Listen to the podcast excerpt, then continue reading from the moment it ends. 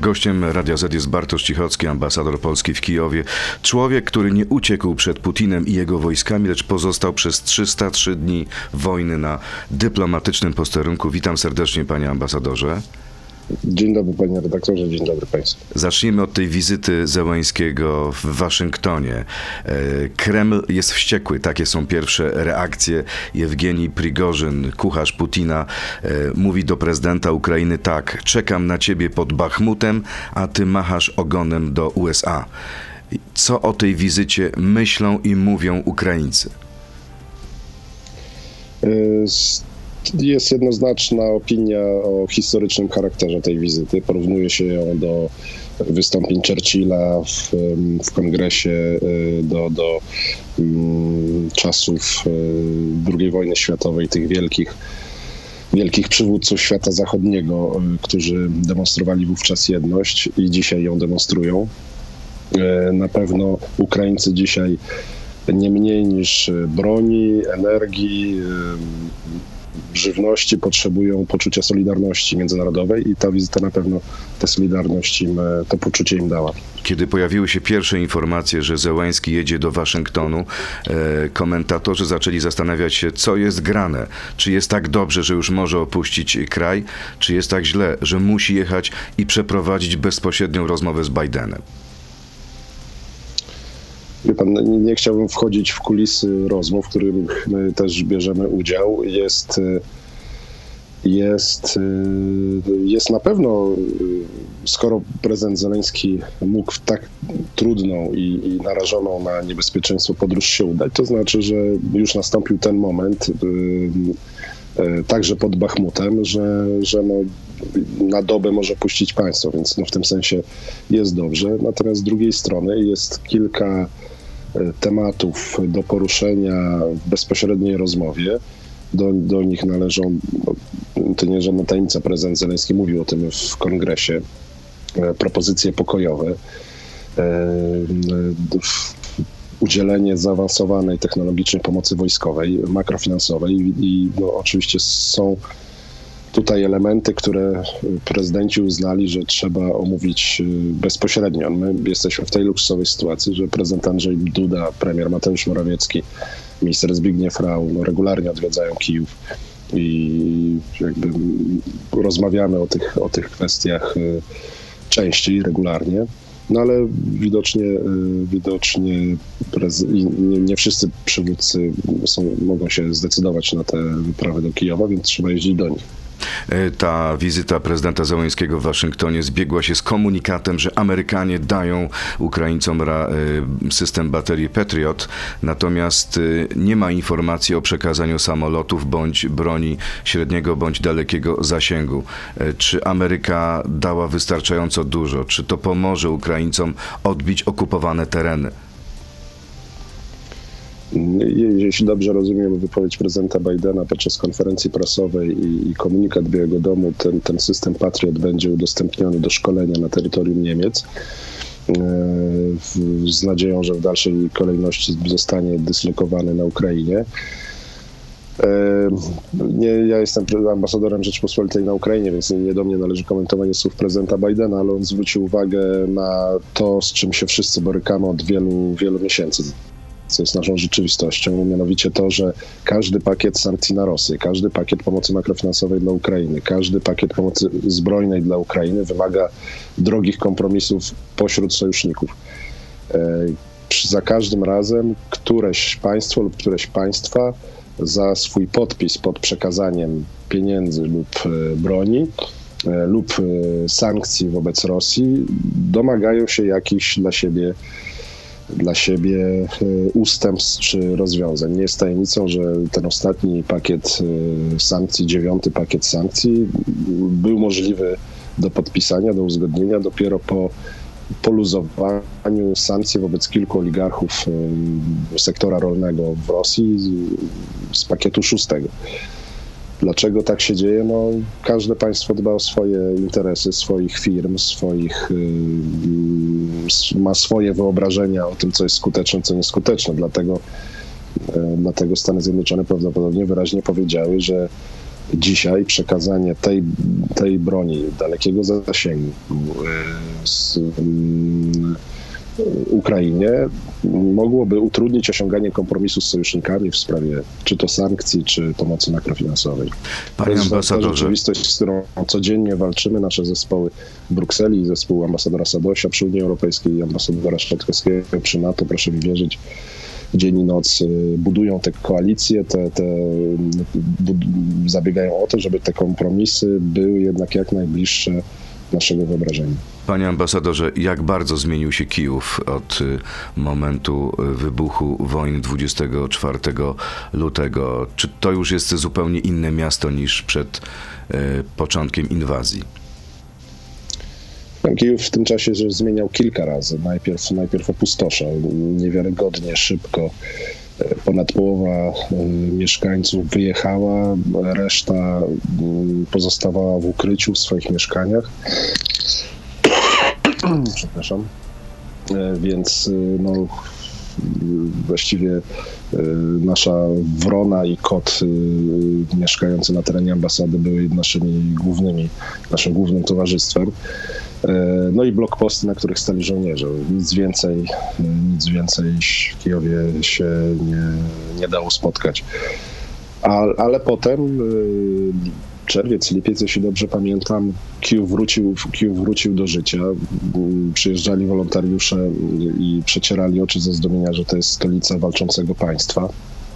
No a potem z kolei jesienią zaczęły się to uderzenia rakietowe na infrastrukturę energetyczną. Tym razem Kijów nie opustoszał, ale Kijów, Kijów zapadł w ciemności. Rozmawiałem niedawno z kilkoma kolegami ambasadorami ukraińskimi, bo w, w Kijowie trwa konferen doroczna konferencja ambasadorów. Wielu z nich mieszka na lewym brzegu. To jest taka ogromna sypialnia Kijowa, gigantyczne osiedla mieszkaniowe. No i tam prąd jest włączany na kilka godzin w nocy. Trzeba natychmiast poderwać się z łóżka, naładować telefony, zagotować obiad.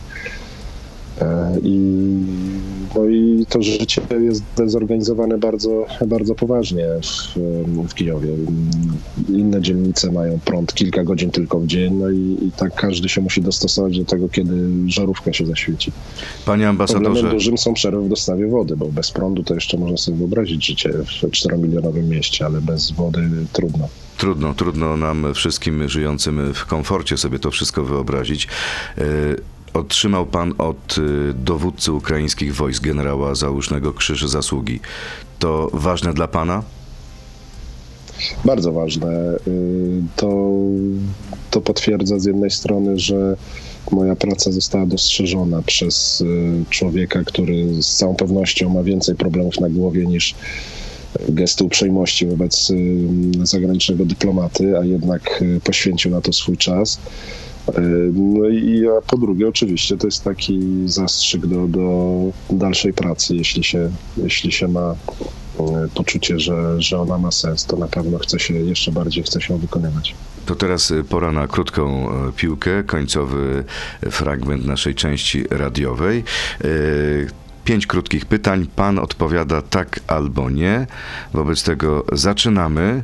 Gdybym mógł cofnąć czas, wyjechałbym z Ukrainy, jak zaczęła się, jeszcze zanim zaczęła się wojna. Tak czy nie? Nie. Dyplomaci zachodni, nie. którzy opuścili Kijów, to cieniasy. Tak czy nie? Nie. Mam uwagi krytyczne do władz Ukrainy, ale z powodu wojny nie mogę o tym publicznie mówić. Tak czy nie? Tak. Chciałbym, żeby w przyszłości Polska i Ukraina były federacją państw. Tak czy nie? nie. Wszyscy w MSZ się kochamy i nie ma w resorcie żadnych konfliktów. Tak czy nie? Nie. Nie, a jednak. Bartosz Cichocki, jesteśmy ambasador. Rodziną, jesteśmy rodziną dużą. Zawsze są w niej konflikty, jak w każdej rodzinie, oczywiście.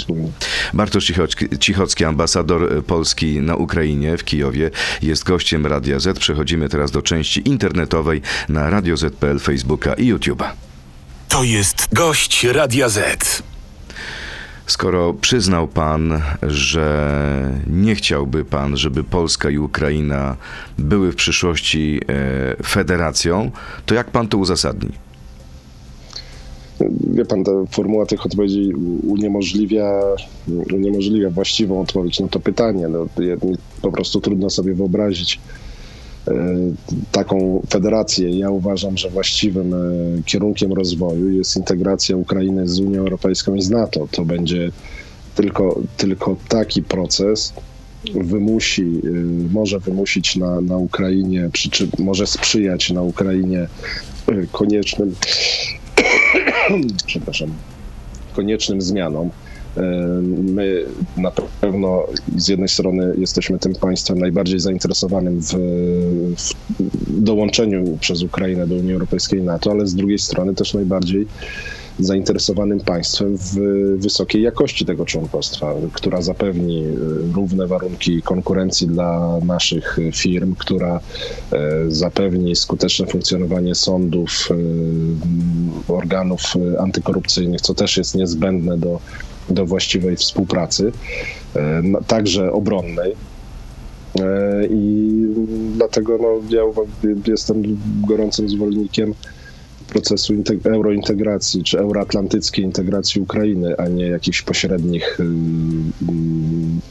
Unii BIS, czy, czy jak to się kiedyś mówiło, NATO BIS. Rozumiem. To przejdźmy teraz do e, pytań od słuchaczy Radia Z. E, E, słuchacz o Niku Ron pisze tak, mówi tak, pyta tak, przepraszam. Major Kups powiedział, że Polska oddała Ukrainie 40% swojego potencjału wojskowego. Wysyłamy im tysiące ton paliwa, przyjmujemy uchodźców. Jedyne, co Rzeczpospolita dostała w zamian, to zgoda na ekshumację w jednej ze wsi na Wołyniu. Czy nie powinniśmy bardziej stanowczo dbać o własne interesy?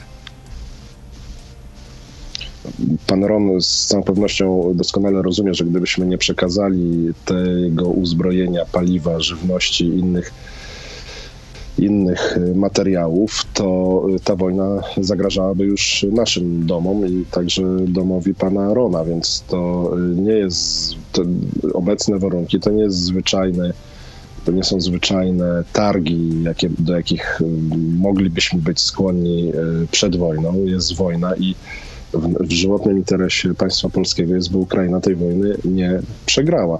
Ja nie uważam, że ta zgoda na ekshumację jest w zamian za, za uzbrojenie. Ja uważam, że ona była możliwa dzięki budowie zaufania między naszymi państwami i Ukraińcy i Polacy przekonaliśmy się, że możemy na sobie polegać i że nie ma jakiegoś ukrytego dna w naszych postulatach dotyczących y, tych decyzji administracyjnych, na, na przykład tych decyzji zakazujących ekshumację, czy czy na przykład interesów jakichś naszych gospodarczych. To, to może nie jest takie widowiskowe, ale, ale dużo jest w warunkach wojennych y, y, takich działań obliczonych na szybki efekt, które nie, nie zawsze są ko korzystne. Mam na myśli wprowadzenie na przykład y, ograniczeń w eksporcie materiałów drzewnych. Ukraina stoi wobec, wobec zimy i wobec braku paliwa, no i niektóre, ale niektóre te decyzje słuszne co do zasady, no, w, mają elementy grożące naszym firmom, czy też no nie kontrproduktywne z punktu widzenia Ukrainy i, i w takich sytuacjach my, my działamy, rozmawiamy i też dzięki temu zaufaniu wzajemnemu łatwiej nam przekonywać. Panie ambasadorze, jak z Pana perspektywy wygląda sprawa prezentu granatnika, który y, został przekazany generałowi Szymczykowi, komendantowi głównej policji? Co się tak naprawdę stało? Jak do tego mogło dojść? Mm, wie pan, do tego, do tego doszło, a, a nie powinno dojść. Y, I najważniejsze jest teraz to, że obie strony współpracują, żeby to wyjaśnić, żeby uniknąć takich sytuacji y, na przyszłość. I tyle tutaj mogę powiedzieć. Akurat tutaj minister Kamiński z jednej strony, minister Monastyrski z drugiej są, są w kontakcie. Wydaje mi się, że, że nie potrzebują porad ambasadora Cichockiego. Ukraińcy zawiesili generała odpowiedzialnego za podarowanie tego prezentu granatnika. E, mają z tym problem, zdają sobie sprawę, że ta sprawa nadszarpnęła polskie zaufanie do ukraińskich służb? Nie, no doszło, doszło do nieszczęśliwego wypadku, na szczęście nie tragicznego i trzeba go wyjaśnić i, to zawieszenie nie, to jest na pewno słuszna decyzja do momentu wyjaśnienia co wcześniej przekazywał, przekazywała ta służba w prezentach, y, dlaczego nie uprzedziła, że, że wręczyła uzbrojoną, uzbrojony granatnik, no to, to trzeba wyjaśnić. Takie zawieszenie nie robiłbym z niego mm, jakiejś y, dramatycznej y, sprawy, ale jest, jest właściwym, rozsądnym y, postępowaniem. E, Czy y, Pana zdaniem Ukraińcy zrobili to, co powinni w sprawie tego nieszczęśliwego wypadku? Mówię tutaj o eksplozji rakiety przeciwlotniczej ukraińskiej w Przewodowie. E, Czy wyrazili ubolewanie, czy ta sprawa e, wciąż jest jakimś elementem, no może nie awantury, może nie kłótni, ale no pewnego nieporozumienia między nami? E,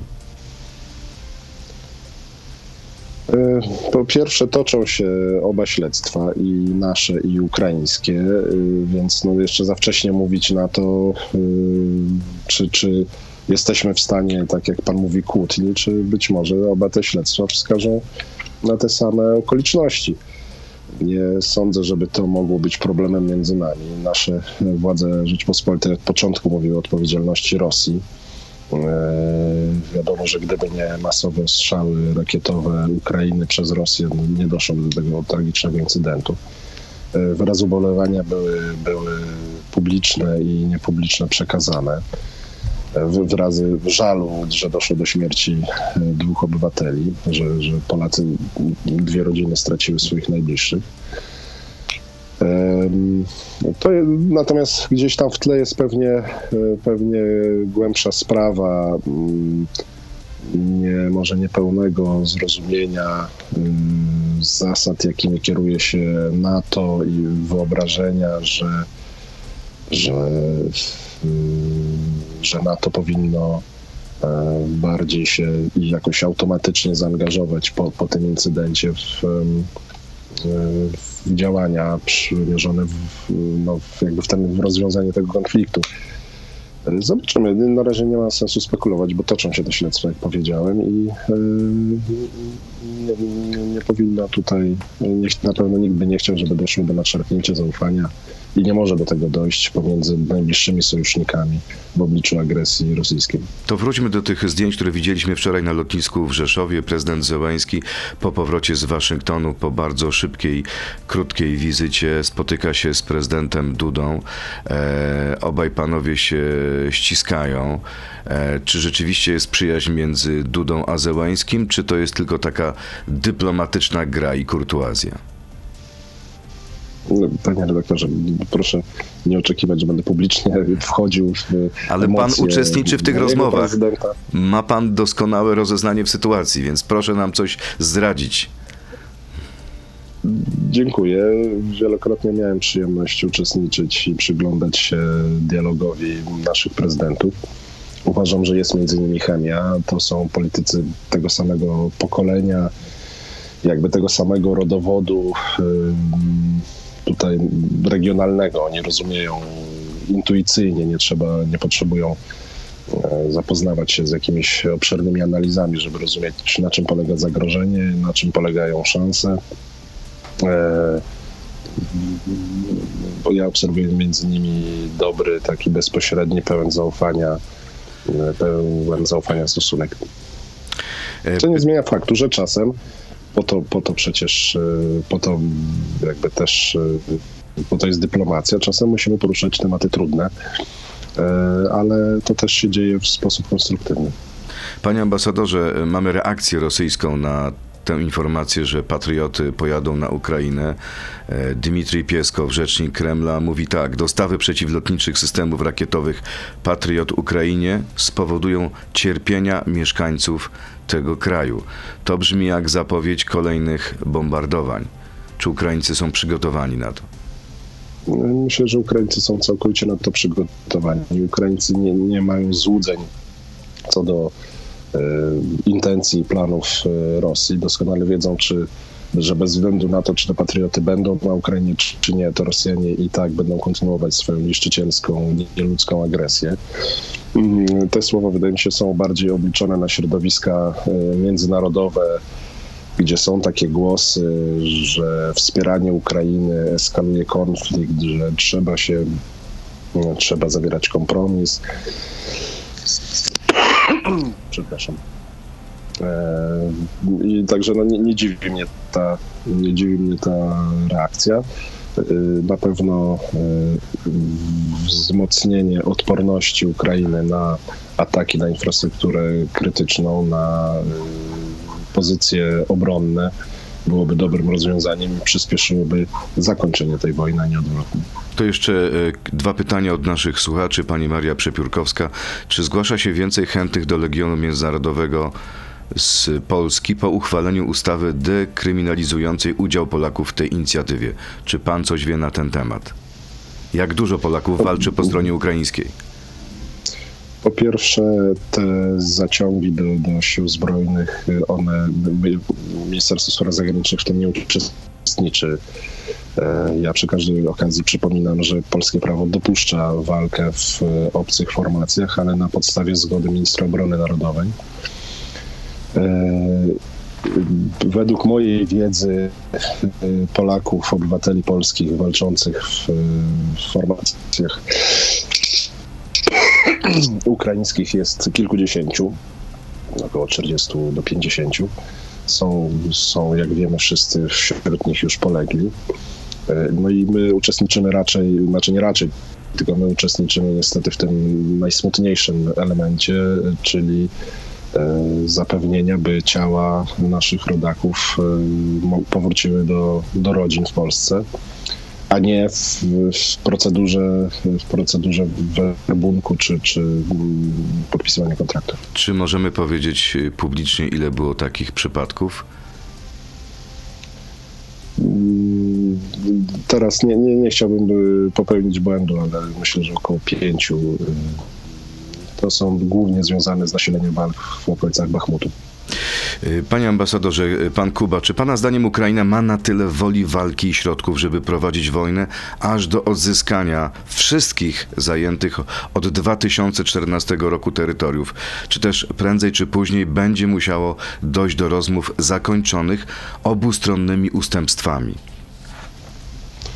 To, to jest bardzo, bardzo dobre pytanie, ale ja nie jestem e, jakby niezależnym analitykiem czy publicystą i e, moją rolą nie jest spekulować dziś o tym, e, czy Ukraina, jaki będzie kształt tego przyszłego pokoju. Moim, moją rolą jest podkreślenie, że my uznajemy Ukrainę w jej granicach do 14 roku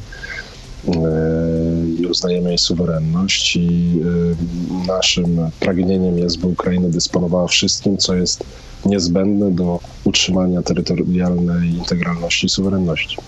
I jeszcze pytanie pana Jacka. Czy Kijów jest lepiej przygotowany pod względem schronów dla ludności cywilnej niż polskie miasta?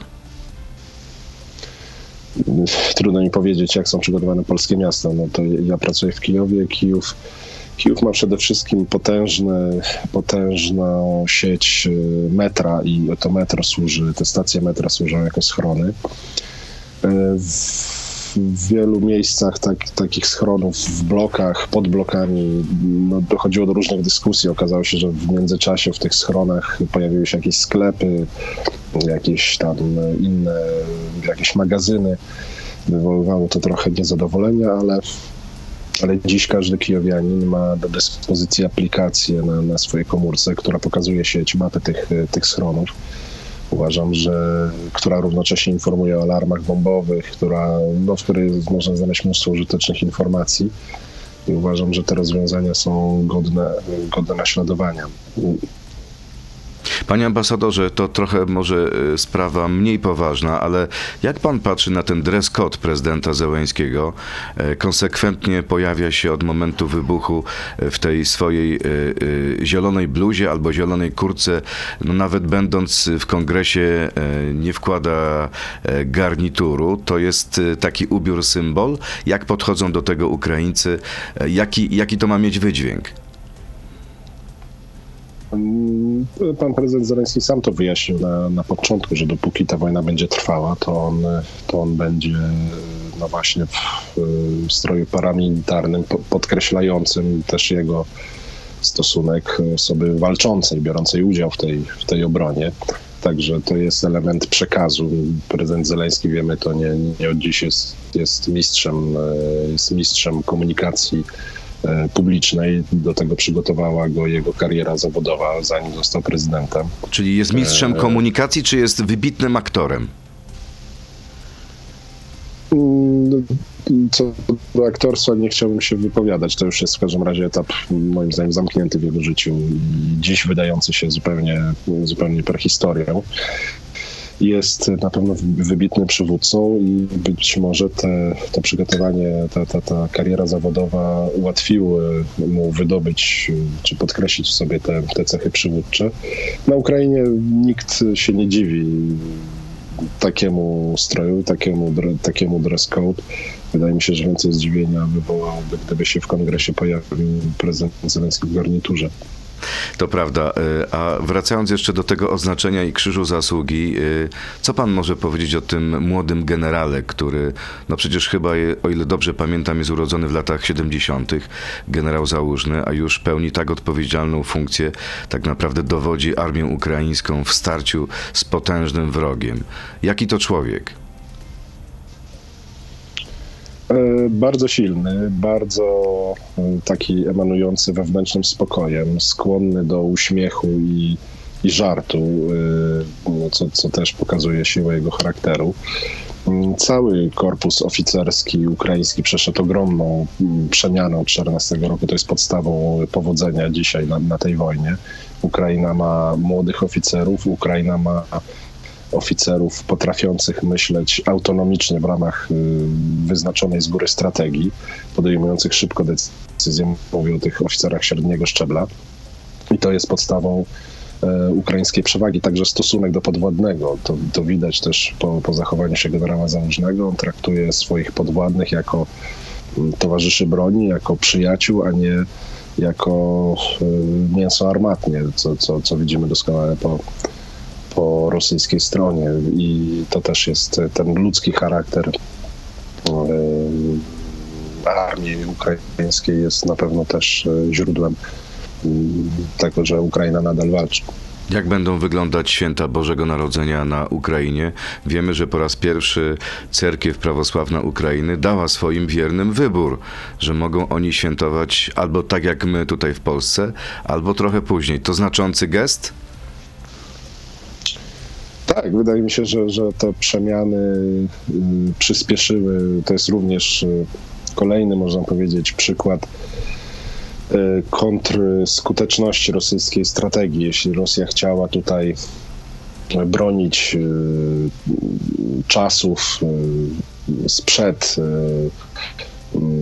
transformacji demokratycznej, no to skutek jest zupełnie odwrotny.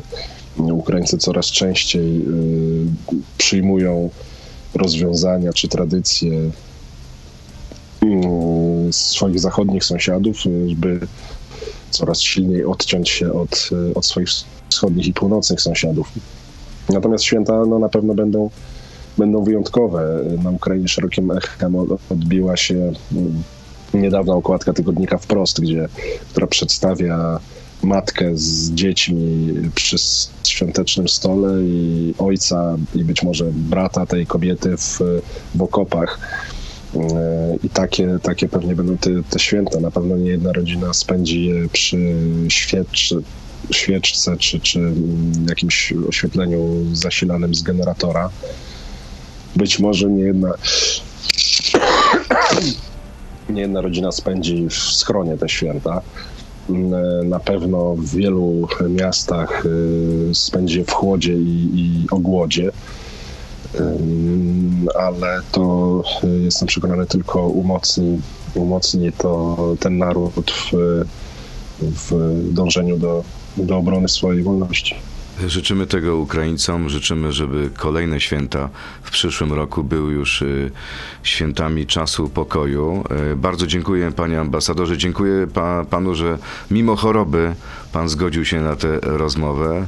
Tym bardziej jesteśmy wdzięczni. No i co mogę panu życzyć, żeby e, jak najmniej bombardowań Kijowa, jak najwięcej spokojnych nocy i oczywiście zdrowia. Żona by mnie nie wybaczyła.